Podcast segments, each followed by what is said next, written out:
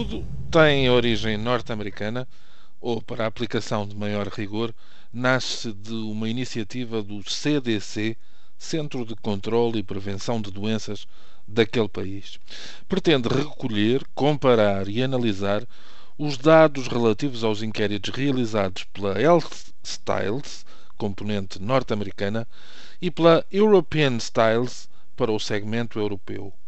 Agora, o ECO passa a matéria no público com a assinatura de Mariana Dias, que nos dá conta de algo que já nos valia uma forte suspeita.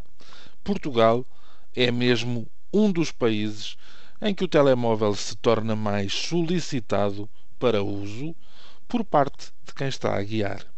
Esta utilização do aparelho durante a condução foi sujeita à referida recolha de dados que, além dos Estados Unidos, contemplou ainda as ocorrências em sete países europeus: Portugal, Espanha, Alemanha, Holanda, Bélgica e Reino Unido. Tem graça que aqui só estão seis, mas enfim. Os inquéritos foram realizados em 2011 via online e acabaram por dizer respeito a uma amostra total de 10.338 pessoas com idades compreendidas entre os 18 e os 64 anos. As questões colocadas a todas eram simples e diretas, perguntando se nos últimos 30 dias tinham conduzido, se falaram ao telefone, mandaram ou leram mensagens ou e-mails durante a condução. As respostas possíveis eram graduadas e variavam entre nunca, pelo menos uma vez, algumas vezes e regularmente.